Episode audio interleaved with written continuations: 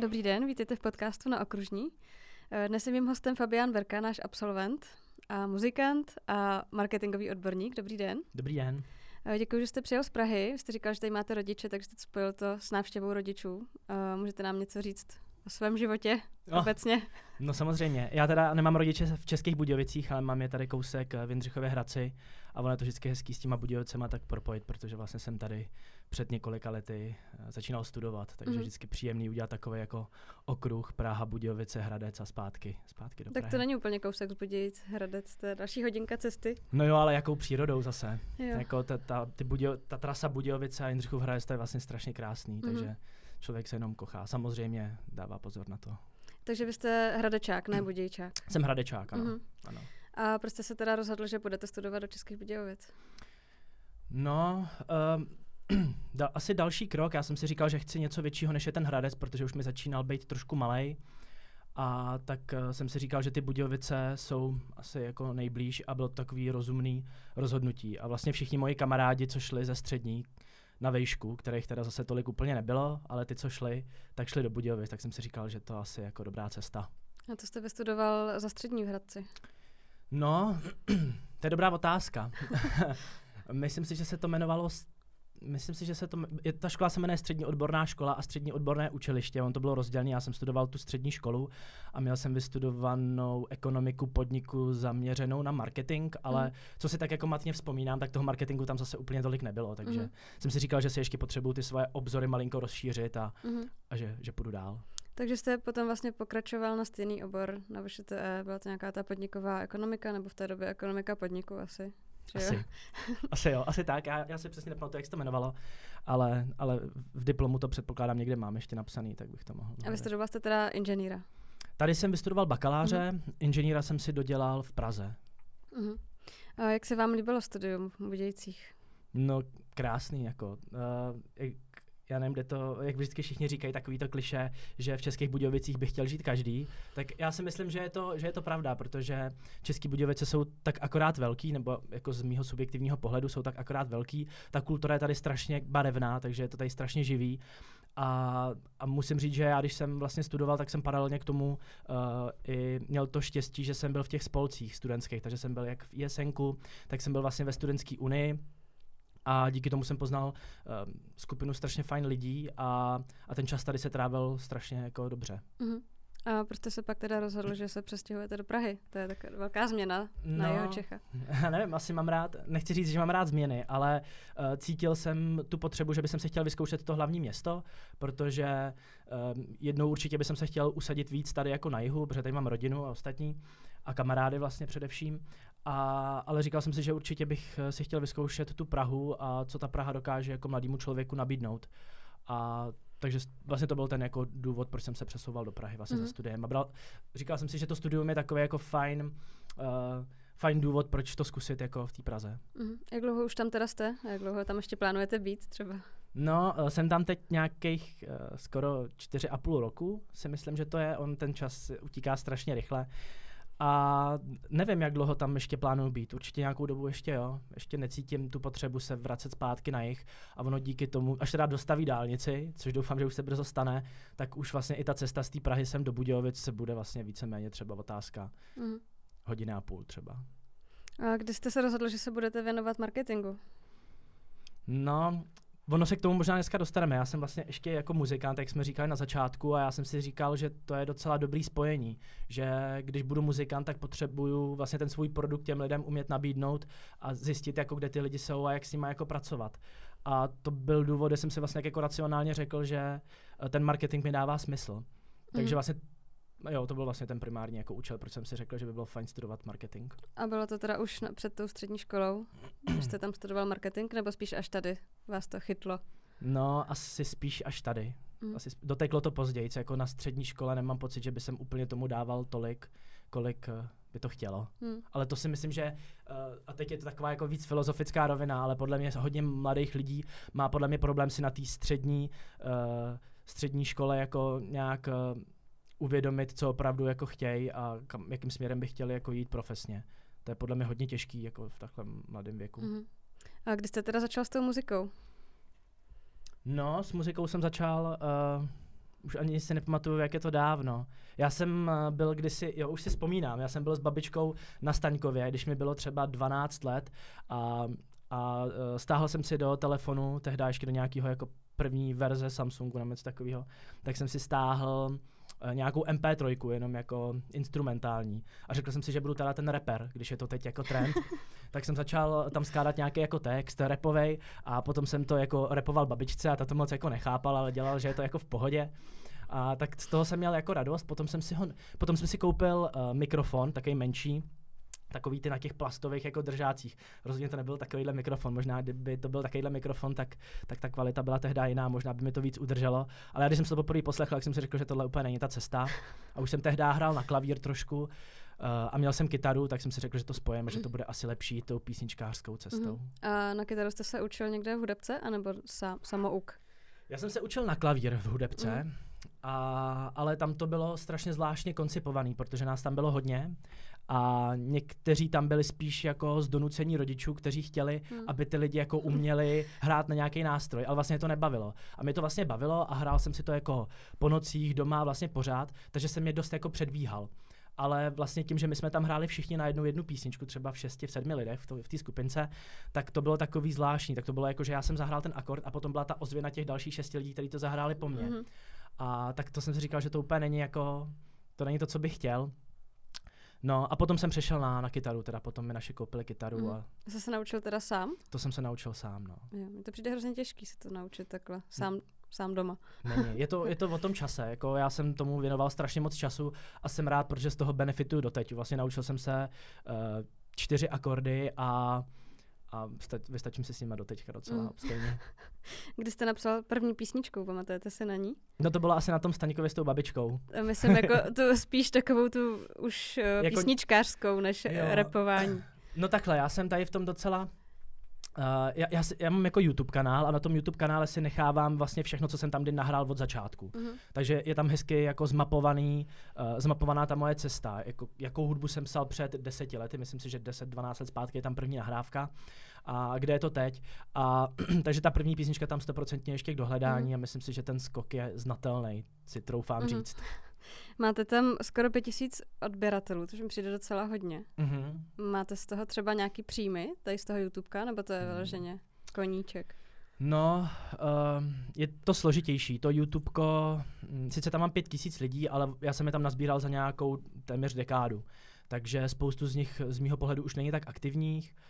Uh, ten algoritmus už taky není tak, uh, tak pro lidi nebo pro ty tvůrce, jako byl dřív, takže uh, jenom třeba dřív, když jsem měl tisíc odběratelů a nahrál jsem video, tak to video mělo skoro hned třeba 600-700 eh, přehrátí do pár dnů. Teď když tam video nahraju, tak uh, může mít třeba 100, i když těch odběratelů mám jako pětinásobně víc. Mm-hmm. Takže vlastně nedá se úplně říct, že by, že by Uh, že by ten počet těch sledujících jako byl nějak relevantní, mm-hmm. úplně se to říct Jasně. nedá. A, a peníze z toho nejsou zase ne. tak. Jako něco z toho přišlo, ale ve finále jako v tom, v tom moři se to úplně ztratí. Mm-hmm.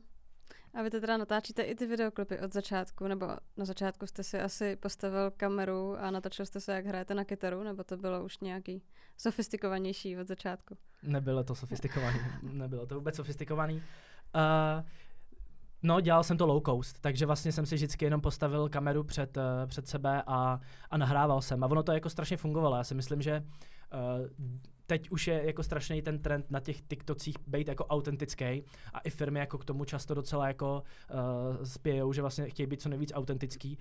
A já si myslím, že ten YouTube tehdy byl takový, že vlastně čím víc jako autentický to video bylo, tak tím větší jako úspěch mohlo mít, protože ty lidi si možná mysleli, jo, je to jako jeden z nás jenom si před sebe postaví prostě nekvalitní kameru a něco tam jako mm. zpívá. Mm. Takže to si myslím, že byl fajn. Ty, ty začátky YouTube, na ty vzpomínám docela fajn. Teď už kam to teď jako se stočilo, už to není zase tak fajn. Mm-hmm. A když teďka točíte nový videoklipy, nebo když jste měl poslední vydaný, jsem tam koukala loni, nebo? Loni, a to nebyl úplně videoklip, to bylo spíš takový mm-hmm. lyric video, mm-hmm. to mi zpracovala vlastně šikovná kolegyně z práce. A uh, ten poslední jsem asi vydával, když jsem vydával své debutový album.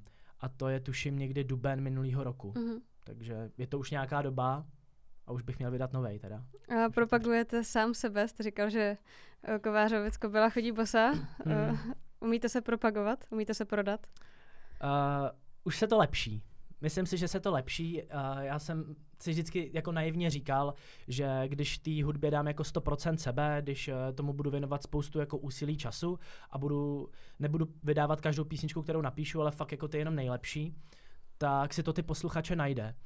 Ale teď si poslední dobu jako hodně uvědomuju, že já tomu musím pomoct je najít. Já musím tu hudbu nasměřovat tím správným směrem. A to je podle mě klíčový pro všechny mladý interprety a nejenom mladý. Myslím si, že i spoustu interpretů třeba se potkalo s úspěchem a snaží se z nějaké jako setrvačnosti, ale to už taky podle mě nejde. Ty sociální sítě jsou strašně rychlí a je potřeba tu komunikaci jim jako přizpůsobovat. Uh-huh. A když vydáte album celý, uh-huh. jaký to má ohlas? Dáváte to, rozdáváte to rodičům, kamarádům, nebo se to prodává někde? No, já jsem vydával první album uh, před Erasmem, na který jsem jel někdy v roce 2015, pokud se nemýlím, něco takového, možná díl, to je jedno. A když jsem měl vlastně na ten Erasmus, tak jsem vydával své první album, nahrával jsem si ho taky na mikrofon, který jsem si půjčil od kamaráda.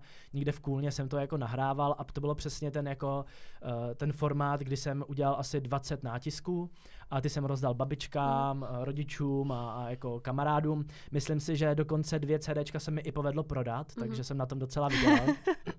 Tím, že jsem si to vlastně všechno dělal jako doma.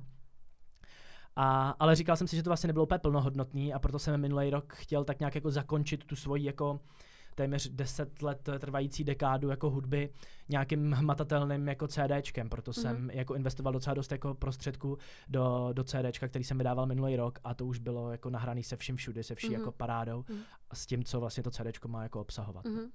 A když nahráváte takhle ve studiu, eh, čistí se pak ten zvuk nějak, upravuje se to, nebo to je vyloženě autentický, jak jste to naspíval? Je to autentický. Samozřejmě, že je to 100% Já právě ne, autentický. nechci tady jako zabíjet do detailů, ale když se to nahrává ve studiu, tak se to asi upravuje, jo. že jo? Jako, uh, je to stejný, je to stejný vlastně jako se vším. Uh, samozřejmě, že se to upravuje. Je to jako dlouhý proces a dělá se tak vlastně dneska veškerá hudba, dělá se tak i dřív. Myslím si, že um, akorát ty, uh, ty možnosti se rozšířily tím, že vlastně ta technologie strašně jako postoupila a já právě nahrávám u, u kamaráda uh, v Praze v Rooftop studiu a, a co jako oni tam dokážou vlastně s tím zvukem udělat, je to neuvěřitelný. Když třeba zaspívám něco falešně, tak se jenom vezme ta nota, malinko mm. se mhm. natáhne tam, kde má být. Ne, že bych všechno zpíval falešně, jo. jako 80, myslím si, že 80% je jako, si troufám říct dobře, ale, ale samozřejmě dají se s tím dělat strašně jako skvělé věci. Mm-hmm. Já jsem za to strašně rád upřímně, protože to mm. najednou, to, i tomu písničkáři to rozšiřuje ty možnosti toho, jak tu hudbu uh, interpretovat. Mm-hmm. A je velký rozdíl, když pak vystupujete na živo, třeba jako jste vystupoval na grilovačce tady loni. To je mm-hmm. asi úplně jiný zážitek, ne? Když sedíte v tom studiu a když jste venku na pódiu. No jasně. Co vás baví víc třeba? Ono se to nedá srovnávat. Já, já bych to nerád jako srovnával. Každá ta věc má něco do sebe. Baví mě být ve studiu, uh, baví mě to tvořit tu hudbu a zjišťovat, jako když tam přidáme třeba tady to, takže to vlastně úplně mi to jako otevře třetí oko a říkám si, wow, to je jako dobrý. Ale uh, ta živá hudba pro ty lidi je vlastně to, proč to ten interpret píše, nebo proč já tu hudbu píšu, když vlastně vidím, že, že to v něk, s někým jako rezonuje. Když třeba ty lidi jako poslouchají, když se zasní, nebo když je to roztancuje, tak to je vlastně takový ten největší úspěch, který interpret může mít. Já vlastně strašně hezky vzpomínám, samozřejmě uh, taky jako písničkář jsem zažíval nějaký jako krize, kdy uh, jsem si myslel, že ty koncerty byly lepší, kdy byly horší, kdy jsem měl pocit, že už nenapíšu jako lepší písničku.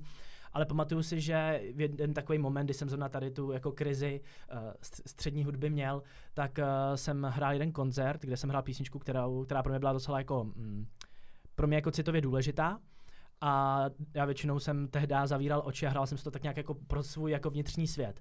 A potom, když jsem to jako oči otevřel, tak najednou celá ta místnost stichla a poslouchala. Tak jsem si říkal, to je skvělý jako moment. To je vlastně to, proč to dělám, že ty lidi něčím jako zaujmu a oni poslouchají. Můžu jim vlastně sdělit strašně silnou message, proto je pro mě poslední dobou strašně důležitý tam ty myšlenky dávat, ale dávat mm. je tam co nejvíc přirozeně, tak aby ty lidi se na to dokázali naladit, aby mm. jim to bylo jako přirozený. Jasně. A jaký to teda bylo tady na grilovačce? Vrátit se na to? No bylo to skvělý. Já vlastně jsem se účastnil už tolika grilovaček a vždycky, když jsem stál pod tím pódiem s tím pivem, tak jsem si říkal, to by bylo tak skvělý tady mít jako možnost vystoupit a jsem rád, že jsem mi tady ten sen splnil minulý mm. rok.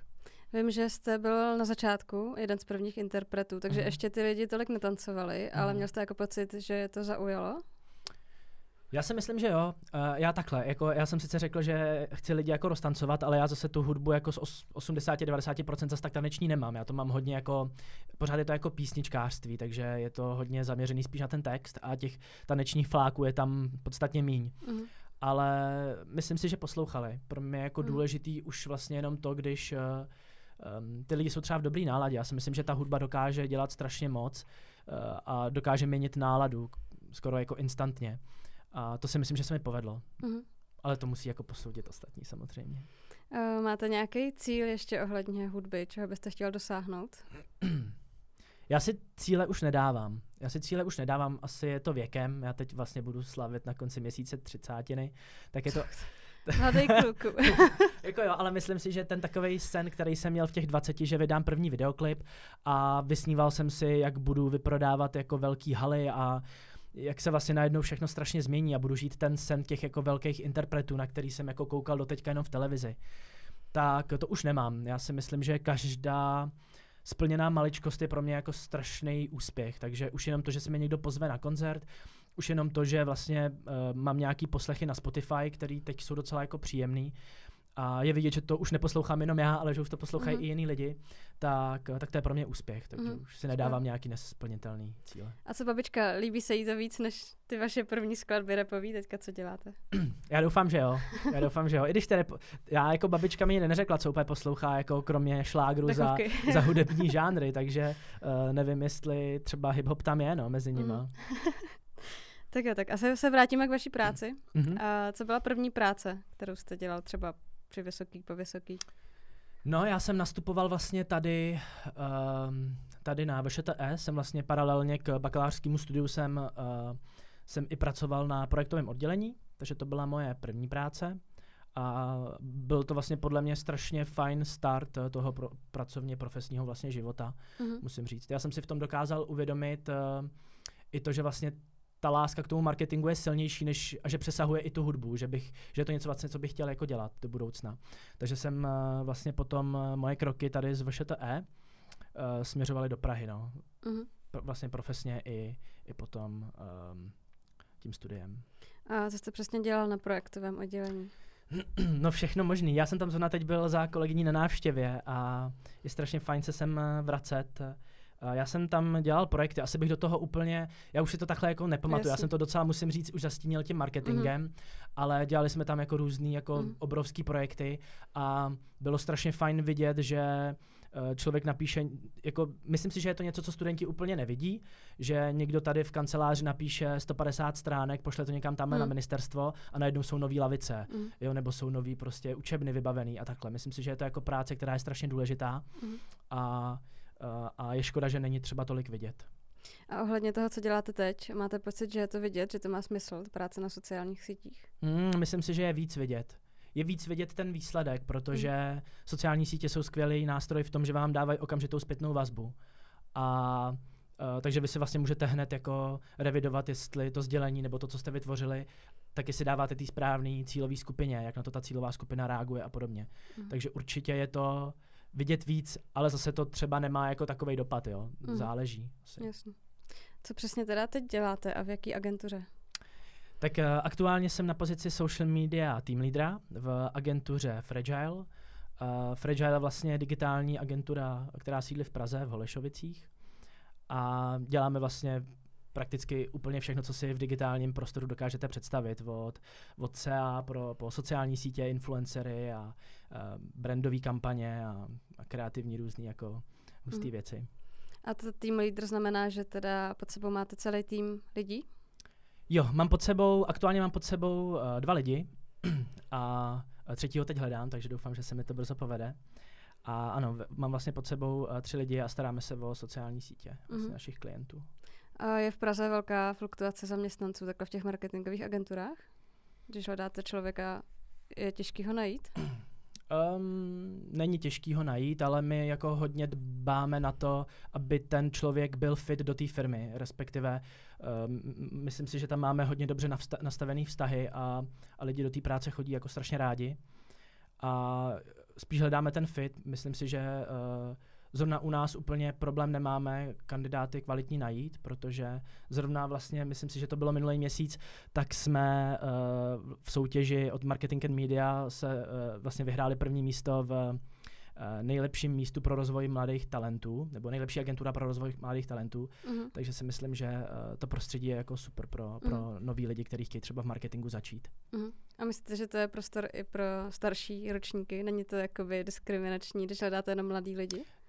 No já jsem to řekl možná blbě, rozhodně nehledáme jako jenom mladí lidi. Eh, určitě to diskriminační prostředí není, spíš, eh, a to je hodně jako už na nějaký jako filozofický eh, rovině, protože ty sociální sítě jsou věc, který, který vládnou primárně jako mladší generace a asi si úplně dokážu moc představit, že přijde někdo jako starší, starší, že bude dělat videa na TikTok. Jako určitě se to stát může a já jako třeba doufám, že někoho taky dlouho na pohovoru potkám, ale zatím se to nestalo. Mm. Nebo ne, aspoň mě. A co Facebook? Je mrtvej nebo není? no není. Na Facebooku je pořád strašně moc lidí. Na Facebooku je vlastně eh, obrovský kvantum lidí a můžete tam najít vlastně prakticky skoro každýho, kromě, dejme tomu nějak jako generace Z. Mm. Takže rozhodně Facebook není mrtvej. A v rámci toho Uh, těch marketingových kanálů, tak je to něco, kde se vlastně pořád uh, jako reklamu třeba ty lidi jako mm. zacílí velmi dobře. Jaký máte třeba klienty, pokud to není tajný? Co, na to se třeba hrdají, co jste dělali? No, jako my těch klientů máme strašně moc. Ne u všech klientů děláme sociální sítě, já vlastně řeším primárně ty sociální sítě, a, ale máme například uh, třeba Albert, máme uh, Kia uh, z těch větších klientů, potom Johnson Johnson, což je Listerine, Neutrogena a a tak jako máme, mm. musím říct, že máme velký klienty, takže já eh, stoprocentně uh, doporučuji se podívat na naše webové stránky, kde jich mm. máme strašně moc. Mm. Já osobně teda uh, jsem uh, pracoval za tu, protože ne vždycky jsem byl tým lídra, vedl jsem tým, taky jsem vlastně uh, spravoval ty sociální sítě těm klientům na začátku, protože já už jsem v agentuře 4,5 roku, mm. což je poměrně dost. A bylo to vlastně krásných 4,5 roku. Uh, a tak já jsem byl třeba na starost a teďka mám Jameson nebo ten Listerin právě, se kterým jsme s jednou kampaní s kolegama uh, a s týmem vlastně vyhráli několik soutěží. A dělal jsem třeba Aquapala z Praha uh-huh. a další zajímavé projekty. Musím říct, že v té agentuře je to strašně barevný, že uh, člověk jako přijde do kontaktu vlastně se strašně zajímavými jako uh-huh. kampaněma a brandama. Takže jste v agentuře od začátku, co jste v Praze? Jste říkal, že jste čtyři a půl roku v Praze i v mm-hmm. agentuře, takže jste prostě našel práci a od té doby jste tam? Je to tak? To je ideální stav teda. Je to ideální mm. stav, no. Já jsem měl to štěstí, že jsem vlastně poslal životopis a, a ono to klaplo. Mm. A jsem za to strašně rád. Mm. Uh, taky jste přednášel o marketingu. Mm-hmm. Jak jste se k tomu dopracoval? Máte pocit, že už jako máte tolik zkušeností, že můžete přednášet mladým, mladším No, uh, takhle, já jsem teda přednášel, když jsem přednášel tady na VŠTE, tak jsem to měl hodně koncipovaný právě uh, směrem k agentuře, protože si myslím, že je dobrý ukázat lidem, kteří studují marketing, uh, kde potom můžou jako vytěžit ty svoje schopnosti, které se tady naučí, nebo to, co se naučili, tak můžou potom přetavit třeba někde. A já jsem chtěl vlastně ukázat tu druhou stránku, kam by mohli třeba jít, nebo kam by ta jejich cesta mohla směřovat. A myslím si, že tady to se mi jako podařilo, že nechci říkat, že po čtyřech, skoro téměř pěti letech jako v marketingu, samozřejmě i v rámci studií se tomu věnuju díl, takže ono jako v agentuře je to čtyři a půl roku a agentura je jako docela, si myslím, že umí jako akcelerovat ty schopnosti těch lidí, tak uh, uh, myslím si, že jo, že, že, že už tam bylo něco, co by jsem těm mm. studentům mohl jako předat. Teda já doufám. Určitě. Třeba na týdnu odborných přednášek. Hmm. Vím, že to mělo docela ohlas, ta přednáška. A jaký to pro vás bylo, takhle se postavit vlastně docela stejně starým lidem čelem a ně, něco jim říkat? Je to jiný zase? No, e, jako uh, děkuju za to, že, uh, že jsou stejně starí, jako oni úplně stejně Stejná, starý nejsou. O malinko mladší jenom, o, o malinko. malinko. O malinko mladší. Uh, jo, jako za mě to bylo super. Já, jako, já si zakládám docela na té autenticitě, takže jsem tam nechtěl jako stát jako pán, který přijel z Prahy a chtěl se tam něčím jako chválit a chvástat. To rozhodně ne, spíš jsem jim chtěl fakt jako předat to, co mě třeba, nechci říct chybělo, ale on, ten marketing je jako strašně pestrý obor ale pro někoho může při tom studiu být trošku abstraktní, že vlastně jako neví úplně, hmm. jak to potom bude vypadat v praxi. A já jsem si vlastně na začátku řekl, že těm lidem chci říct, jak to v té praxi může vypadat. Samozřejmě není to recept, jak to opravdu bude vypadat, každý si to může jako samozřejmě upravit podle svého. Ale myslím si, že to se mi jako povedlo. Mm-hmm. Co je třeba podle vás důležitý, když pracujete v marketingu, mít nápady anebo něco jiného? být hmm. kreativní? No to strašně záleží. Uh, tak uh, ono takhle, je to možná ještě malinko vztáhnu mm. k tomu agenturnímu prostředí, protože uh, každý klient je specifický. Máme jako řadu klientů a každý klient vlastně uh, chce něco malinko jiného. U některého děláme kampaně, u některého děláme prostě tu kontinuální třeba měsíční zprávu. A Uh, někde jsou třeba striktně daný nějaký jako brand manuály, podle kterých se člověk může řídit, takže to do určité míry omezuje tu kreativitu. Nechci říkat jako úplně, ale uh, do určité míry se člověk musí řídit v, mezi, v rámci nějakých jako mezí. A ale určitě jsou jako kampaně, které vymýšlíme jako od píky, takže vlastně uh, od nuly si sedne jako tým lidí a přemýšlíme jako jak nejlíp právě udělat tu komunikaci a vztáhnout ji uh, vzhledem k cílové skupině, vzhledem k tomu produktu, který vlastně komunikujeme a aby jsme tak jako maximalizovali ten jako výsledek, který ten klient chce, jestli je to třeba zvýšení povědomí o nějakém produktu nebo eh, víc jako prodejů a podobně. Hmm. Takže ono nedá se říct, že uh, co je jako důležitější. Podle mě se tam mísí vlastně obě dvě ty věci, jak ta kreativní, tak uh, i ty jako nápady. Hmm. A co byste vzkázal absolventům VŽTE, jak si třeba najít práci, nebo co dělat, kam zamířit, jakýmu oboru se věnovat? No, to je To je těžká otázka. Já si myslím, že je určitě důležitý při tom studiu, a mě to teda pomohlo, už při tom studiu si jako najít, co, co toho dotyčného baví. Já jsem třeba, tím, že jsem byl vlastně v ISNku i v té uh, studentské unii, tak jsem tam dělal, si vzpomínám, plagáty třeba. A už jsem si tehdy říkal, hele, ten Photoshop je něco, co mě baví. Chtěl bych jednou dělat něco, kde budu moc vlastně využívat tu svoji jako kreativní jako část a tu potřebu. Takže to je určitě dobrý si jako ujasnit, eh, co jsou ty důležitý, co jsou ty důležitý jako body, co by ten člověk jako chtěl dělat. A samozřejmě škola, škola vás k tomu navede, škola vám vlastně řekne, co vám jde líp a co vám jde hůř, ale potom je to práce jako na vás samotných, podle mě. Mm-hmm. Takže nevím úplně, co bych jako doporučil. Jít si za svým, rozhodně se nebát. Myslím si, že je důležitý umět, uh, i když třeba nějaká firma nemá otevřenou třeba pozici, tak si myslím, že je dobrý napsat e-mail, uh, aspoň si otevřít ty dveře, mm-hmm. za to člověk podle mě nic jako ne, nestratí. A za mě asi taková jako důležitá věc, když se třeba zpracovává nějaká jako case study potom do nějaké firmy, tak tomu dá přidanou hodnotu. Myslím si, že uh, teď mluvím trošku jako já z vlastní zkušenosti, že já třeba tu přidanou hodnotu strašně jako ocením, když eh, je to třeba hezky zpracovaný, nebo když to má nějakou jako, nějaký nápad něčem jako malinko mm. jako jiný. A to si myslím, že je jako něco, co je strašně důležitý. Neudělat jenom to, co se vlastně zadalo, ale ukázat, jak dokážou ty lidi přemýšlet i jako nad rámec. Mm-hmm. A, tak jste říkal, že jste byl na Erasmu. A kde všude jste byl? Cestujete hodně, teď už asi není čas, že jo? no právě, že jako uh, naopak, uh, to agenturní prostředí je strašně skvělý v tom, že my máme vlastně prakticky neomezený home office, takže uh, vlastně minulý rok jsme třeba s kolegama vyrazili uh, na Tenerife pracovat, mm. takže ono vlastně uh, cestovat se dá, cestovat se určitě s tou prací dá. A já jsem byl na Erasmu v Portugalsku, v Setubalu, bylo to skvělé. Musím říct, že uh, mi strašně vyhovovala ta forma, že, a to se mi líbí i ta filozofie VŠTE, že člověk úplně nemusí tolik vládnout tomu jazyku, aby jel někam na Erasmus, protože ten jazyk se naučí na tom Erasmu. Já si vzpomínám, že jsme tam jeli, v několik, jako několik nás tam jelo tady ze školy a byli tam vlastně dva spolužáci, kteří vlastně prakticky skoro anglicky neuměli, ale za ten půl rok se to tak skvěle naučili, že podle mě jako ta jejich jako kvalifikace tady potom jako úplně strašně vstoupla. Mm. To je mhm. podle mě ten cíl toho Erasmu. Neučit jako, nebo tak si to jako interpretuju já, ale mi to strašně pomohlo v tom, že já jsem, nebo nebyl jsem rozmluvený, nedo, nedokázal jsem ty věci jako pospojovat, ale díky tomu Erasmu se mi to strašně povedlo. Mm. A portugalsky jste se taky naučil, nebo jenom anglicky? no, mně se stala taková vtipná věc. Já jsem trošku jako naivně eh, si myslel, že se v Portugalsku mluví víc španělsky. A to jsem byl vyveden z omilu vlastně na první hodině, kde jsem měl vlastně intenzivní kurz před začátkem studia, intenzivní kurz portugalštiny. Tak uh, Uh, tak jsem vlastně zjistil, že to tak úplně není. Že když odpovídám té uh, lektorce na nějakou portugalskou otázku španělsky, tak ona mi řekla, že to tak jako není, že hmm. oni si vlastně Portugalci a Španělci úplně jako nerozumí. Hmm. Takže to jsem byl překvapený. Jako portugalština je zajímavý jazyk, a, ale pořád jako preferuju španělštinu, kterou jsem tady taky vlastně hmm. studoval. Plánujete ještě uh, nějaký cestování? No já bych rád, uh, samozřejmě. Uh, ta hudba je pro mě tak jako, nechci říct svazující koníček, ale ty koncerty, který třeba člověk jako obráží, tak uh, tak je jako docela těžký tam mezi to napasovat nějaký koncerty, ale Hmm. teda koncerty nějaký jako cestování. Ale samozřejmě jako nechci se vymlouvat na hudbu.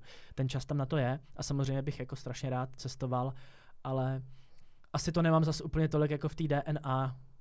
Hm. Uh, mám tady poslední otázku. Uh, zažíváte nějaký hejty, když jste veřejně známá osoba, nebo se tak neberete? Neberu se tak, že bych byl nějak extra veřejně známá osoba. Já jsem se někdy úplně nezakládal na tom, že pro mě je jako důležitý, uh, aby, no takhle, byl bych rád, aby byly známý ty písničky, protože myslím si, že ty písničky to je nějaká ta message, kterou bych chtěl těm lidem předat. A uh, samozřejmě ty hejty jsem cestou jako pozbíral strašně moc, skoro na tom YouTube. Já, když si, já si pamatuju docela čerstvě, když jsem vydával jednu z prvních nahrávek na YouTube, tak to mělo strašně jako rychlej organický jako nástup. Mělo strašně moc komentářů a měl jsem tam tehdy asi pět lajků a asi 350 dislajků. A lidi mi tam jako psali fakt vošklivý věci, ale musím říct, že já jsem docela houževnatá povaha, takže naopak to, že mi vlastně všichni skládali vždycky nějaké jako překážky a to, že to vlastně jako nedokážu, nebo eh, že to neumím, nebo že neumím zpívat, tak já jsem se vždycky dokázal tak jako přizpůsobit tomu a vzít si z toho to důležitý pro mě, aby jsem se posunul dál. Takže hej, ty si neberu uh, k srdci, rozhodně mě to nějak jako netrápí. A naopak si myslím, že když je zpětná vazba dobře položená a je konstruktivní, tak to může člověka jedně posunout a posílit. Mm-hmm. A to si myslím, že mně se stalo, že mě to mm. jedně jako posunulo a posílilo. Takže teď už tě hejtuje míň a z toho mám taky radost, že už vlastně nemusím jako, uh, nemusím lidem jako odepisovat. A ode, odepisoval jste jim, Třeba jako neumíš zpívat, jo, umím, nebo co jste, no, jak to probíhalo? Jako, jako nikdy jsem neodepisoval umím, jakože ne, neumíš. Um, takhle jsem jako neodepisoval, spíš většinou jsem se chtěl jako dopátrat, když ta uh, zpětná vazba nebyla konstruktivní, tak uh, jsem se chtěl zeptat, jako uh, proč si to myslí, jako mm. na čem bych měl třeba zapracovat, v čem, mm. protože oni, spoustu těch lidí psalo, že jim jako se to nelíbí, ale já jsem potřeboval vědět, mm, jako v čem. No Proč se to nelíbí? Nelíbí se hra na kytaru, nebo nelíbí se, že jsem to blbě sestříhal. Jako potřeboval jsem ten, tu zpětnou vazbu. A myslím si, že je to docela teď, když nad tím jako přemýšlím, tak je to uh, i vlastně něco, co mě baví na tom marketingu, že mm. já vlastně v rámci těch sociálních sítích se hodně z- zabírám těma datama a, a to, tím, co je vlastně jako na konci, vlastně v momentě, kdy jako ukončí se třeba ta reklama a podobně. A v momentě, kdy mám tu zpětnou vazbu a vím, co funguje, co nefunguje, tak se podle toho můžu jako řídit. Mm. Takže je to docela jako zajímavé, že jsem na to přišel teď tady jako v podcastu a budu se tím asi dál řídit a budu to dál používat. No právě si říkám, že net, jste, vy pracujete i na internetu, tak uh, proč myslíte, že tam lidi jsou takový negativní, zlí? Já si myslím, že my vidíme jenom spektrum lidí, který takový jsou, že nemůžeme úplně říct, že je to ta většina. Uh, myslím si, že hodně se to ukázalo třeba v období covidu, nebo když jsou prezidentské volby a podobně, nebo jakýkoliv vlastně politické věci, tak uh, je strašně vidět, že na sociálních sítích je jako tu na komentářů a jako valná většina z nich, na Facebooku, jsou jako velmi negativní. Si troufám říct u některých jako třeba uh, článků. A to je podle mě tím, že ty lidi uh, prostě mají potřebu se vyjádřit, ale nemůžou reprezentovat většinu, protože ta většina je mnohem větší. Kort na tom Facebooku, kde těch uživatelů je jako a teď nechci jako plácat, ale myslím, že přes 5 milionů určitě.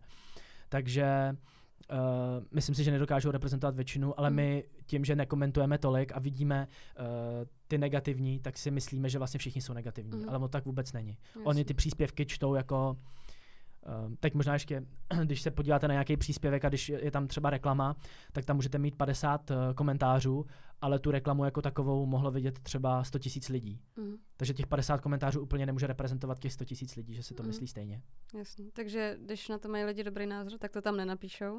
Myslím si, že se víc bojí, že tam je nějaká forma kritického myšlení. Já jsem nad tím, uh, nebo já jsem se nad tím bavil už s pár jako lidma a myslím si, že to kritické myšlení um, že lidi se bojí, že třeba nebudou mít úplně stoprocentní pravdu. A ty lidi, kteří úplně jako mají jenom svoji pravdu a nechtějí jako si zjišťovat víc informací k tomu, tak je logický, že ta jejich jediná pravda je vlastně ta pravdoucí. Hmm. Takže se nebojíte tam že napsat. se nebojíte tam hmm. napsat. Já jsem se s tím taky párkrát setkal, že jsem si řekl, že budu takzvaný jako ochránce v covidu jsem si dovolil napsat pár jako věcí, protože už jsem si říkal, že už je to za hranou. Uh, u svých jako přátel, třeba kterých mám jako na Facebooku docela požehnaně, tak tam pár lidí dávalo jako nějaký za mě docela články, které vůbec tam neměli co dělat. A mohli to, mohlo to jako mystifikovat i jako jejich, jejich třeba přátelé. Tak jsem si dovolil tam napsat. A bylo to pro mě těžké, protože já jsem se snažil vlastně mm, to opřít o co nejvíc jako nějakých argumentů, dohledat si co nejvíc pramenů a dal mi to strašně moc času, ale vlastně ta odpověď těch lidí většinou byla jako strašně no, jako no, taková nevím, jak to říct slušně, jo, ale vlastně neodepsali mi na to úplně, že by to pochopili, že nebrali v potaz uh, tu, ten čas, hmm. který s, s, s tím mě roztrávil, aby si našel ty prameny hmm. k tomu. Takže to si myslím, že... To je jako... zajímavé, že jste tím takhle trávil čas. Mně to přijde jako úplně nesmyslný těmhle lidem něco vůbec odepisovat hmm. na tom Facebooku. Tak ono to bylo třeba dvakrát. Jo, zase jo, úplně nemůžu říct, nebo třikrát, jako nemůžu říct, že bych jako po večerech sedal a zachraňoval a snažil se spasit jako Facebook. To rozhodně ne. Bylo to fakt jako pár komentářů, ale řekl jsem si, že to jako, že už je to prostě potřeba se k tomu hmm. vyjádřit, ale Jasně. potom jsem docela narazil a taky jsem si už jako rozmyslel něco jako komentovat, hmm. protože si myslím, že to úplně to nemá smysl. Hmm. A nemáte třeba uh, pocit, že už to prostředí vás ubíjí, že to je, že už chcete z toho internetu vypadnout a dělat něco jiného, já nevím, cokoliv prostě s lidma naživo? No, uh, já nevím, mě to docela vyhovuje, ten internet je jako strašně fajn a díky tomu, že vlastně v, v rámci firmy mám i na starostek ten menší tým, tak je to zase malinko jiný druh práce. Už to není jako jenom ten internet a ty sociální sítě, ale už jsou to třeba víc nějaké jako strategické věci, analýzy, víc jako třeba starání se o ten tým a to je pro mě docela jako výzva a která mě baví teda samozřejmě. Takže uh, určitě je jako důležitý si umět dávat pravidelně nějakou jako psychickou očistu od internetu. Já se na to snažím jako naladit pořád. Uh, vlastně dva roky zpátky jsem udělal takovou pěší túru, kdy jsem šel pěšky z Česk, vlastně ze Šumavy až do Znojma. A to jsem bral jako takovou jako psychickou očistu, od internetu a od, sociálních sítí, protože ono nám to pořád jako, ono nám to pořád spouští ten dopamin, vždycky, když otevřeme ten TikTok, vždycky, když otevřeme ten Instagram a samozřejmě tím, že moje práce vlastně obsahuje hodně jako sociální sítě, ale po práci já ještě dělám tu hudbu, kterou hodně dávám na sociální sítě, tak vlastně mám někdy pocit, že to vlastně nekončí. Jo, že člověk jako v těch mm. uh, lapen těma sociálníma sítěma. Právě. A tak je určitě důležitý si umět dávat jako uh, voraz. Mě třeba hodně pomáhá chodit do sauny, protože v sauně nemůže mít člověk telefon, mm. takže tam si docela jako dobře odpočívám, no, mm. nebo když, když se chodí sportovat a podobně. A za jak dlouho jste došel ze Šumavy do Znojma? Co myslíte? Za týden? No, tak to je hodně ambiciozní. ne? ne, ne, ne, uh, šel jsem to asi tři týdny. Já nejsem zase uh, takový chodec, takže jsem to šel nějaký tři týdny. A letos právě uh, o prázdninách bych uh, chtěl jít uh, ze Slovenska, z Nízkých Tater, uh, taky do Znojma. Mm-hmm. Všechny cesty končí ve Znojmě. Uh-huh. Jo, jo, ale Super. ta cesta právě já jsem měl propojenou i s hudbou, že jsem si sebou vzal kytaru Letos je to, teda... že jste tahal kytaru jako na zádech. No, no, ale teď už jsem jako moudřejší samozřejmě, protože už se blíží ta třicítka, tak uh, už si nebudu brát jako tu velkou kytaru, kterou jsem se sebou tahal tehdy. A banjo. No, ale budu si kupovat takovou jako mal, m- menší, jako, která bude doufám lehčí a jsem jako víc zainvestoval do stanu a do tady těch věcí, aby to bylo co nejlehčí, protože jsem fakt na zádech táhl hodně kilo. No, a, ale bylo to super, protože já jsem vlastně jako to propojil s tím, že jsem uh, každý velký město, kterým jsem prošel, tak jsem tam hrál na ulici. A, a to byla pro mě taková jako mm, forma, kterou jsem vlastně nikdy předtím jako nezažil. Takový mm-hmm. stud trošku, mm-hmm. protože mm, eh, je něco jiného si stoupnout na pódium před lidi, který ví, že na tom Jasně. pódiu někdo bude vystupovat. Rozumím. Je něco jiného, když si člověk stoupne jen tak jako na ulici a hraje lidem, který chodí hmm. kolem a vlastně ho nechtějí. Který o to vlastně nestojí. Který o to vlastně jako nestojí. A je dobrý, hmm. že vlastně já jsem šel uh, skvělýma jako městama, takže uh, já jsem šel vlastně... Budějce. Budě, no, samozřejmě, ale třeba i Krumlov, mm-hmm. Třeboň a Jindřichův Hradec. A, a musím říct, že všude to bylo strašně jako specifický, ale skvělý. A, a to je podle mě strašně důležitá vlastnost pro interpreta, možná takový jako doporučení, umět eh, tady s tím pracovat, umět pracovat s tím publikem, protože je to strašně důležitý. Ty lidi nechtějí, eh, nebo já to mám z vlastní zkušenosti, já si myslím, že lidi nechtějí slyšet a další písnička je která se dohraje a další písnička je a jenom se hraje. Ale myslím si, že je strašně důležitý umět to propojovat. Umět tomu udělat ten celistvý příběh a umět si udělat k těm písničkám nějaký jako úvod hezký. Mm-hmm. Což já, já jsem teda byl na koncertě nedávno uh, Passengera tady ve Žlutých lázních, o kterém nikdo nevěděl, takže nás tam bylo třeba tisíc, možná ani ne. To je málo? No, jako na Passengera, který předskakoval Edu Sheeranovi yeah. a má písničku, která má asi dvě miliardy jako Aha. přehrátí, tak si myslím, že to je relativně málo. A on právě dělal skvělou věc, že před každou písničkou řekl ten příběh, kde on psal tu píseň, eh, k, kdo byl vlastně tou předlohou, tou inspirací. A to si myslím, že je strašně důležitý, ten storytelling. Uh-huh. Jaký bylo hrát na ulici teda? Byly tam nějaký lidi, kteří byli vyloženě zlí, nebo to bylo fajn spíš? no zlí nebyli, nikdo po mě nic neházel, teda musím říct. Bylo to jako v pohodě. Uh, Potěšilo mě, pamatuju si, že třeba v Českém Krumlově tam šla kolem nějaká fotografka a měla takový ten jako starý oldschoolový foťák a tak, tak mi tam prostě zeptala se, jestli může u toho jako vyblejsknout, mě vyblejskla a potom mi poslala o měsíc později nějaký fotky jako na Instagram a bylo to strašně hezký. Mm. A musím říct, že to bylo strašně specifický. Každý to místo mělo malinko jinou atmosféru. V Krumlově je hodně turistů, takže tam to bylo hodně o těch turistech. Naopak myslím si, že třeba v Českých Budějovicích těch turistů zase tolik nebylo a bylo tam hodně jako místních lidí, přišlo i hodně lidí jako známých. A za mě teda, já už jsem to někde říkal, ale za mě asi jako nejhorší to bylo v Jindřichově Hradci. Je... Přišli rodiče a házeli ne, právě jako rodiče, rodiče nepřišli, to jako ne, ale, uh, nebo ne, že by jako nechtěli, ale já jsem si to chtěl dát trošku jako sám, ale ale třeba se mi stalo, že jsem uh, hrál na té ulici a tam, tam uh, ta kultura není takhle, jako jo, tam nejsou ty lidi úplně tak zvyklí na to, že tam někdo hraje na ulici. A Uh, protože ono to je vlastně, myslím si, že možná je to takový, že ty lidi si možná myslí, že ten člověk tam potom žebrá trošku, že to je, možná to má pořád špatnou konotaci v některých místech. A měl jste tam jakoby ten futrál na peníze, nebo, nebo vůbec? V Hradci ne. V Hradci jsem se neodvážil teda. Mm-hmm si ho tam dával. Já jsem měl klobouk, neměl jsem futrál, ale tam jsem se neodvážil. A teď jako nechci tady jako uh, dehonestovat moje rodné místo. Jindřichův Hradec je krásný, takže určitě doporučuji tam jet jako ho navštívit, ale pokud ho padete navštívit s kytarou na, na ulici si zahrát, tak to zase taková paráda není. Mně se třeba stalo, že kolem šla známá, se kterou jsem kdysi dávno jezdil jako, eh, jako malej na tábory a ona třeba sklopila zrák, když mě viděla. Jo, takový jako zvláštní to bylo. Možná to bylo spíš jenom tím, že jí to bylo jako nekomfortní, mm-hmm. ale, ale mě to taky potom v ten moment bylo strašně nekomfortní. Mm, jasný. No. no. Takže takový trauma, trošku jsem si z toho odnesla. Jasný. No a jinak super zkušenost teda. No bylo to skvělý. Uh, určitě to doporučuji všem uh, chodit do přírody. S kytarou. S kytarou.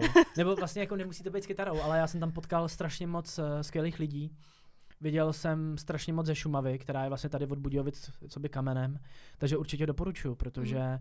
třeba na té Šumavě jsou vlastně nouzový nocoviště, je tam sedm nouzových nocovišť a když si vezmete stan, tak můžete, mezi nimi jsou rozestupy třeba 15 kilometrů, mm. takže člověk spí na tom nouzovém nocovišti, kde je vždycky víc lidí, Mm-hmm. Jsou tam i toalety a všechno, je tam takový jako zázemí a strašně hezky se přesouvá mezi mm-hmm. tou Šumavou, mm-hmm. že mi trošku chybí, yes.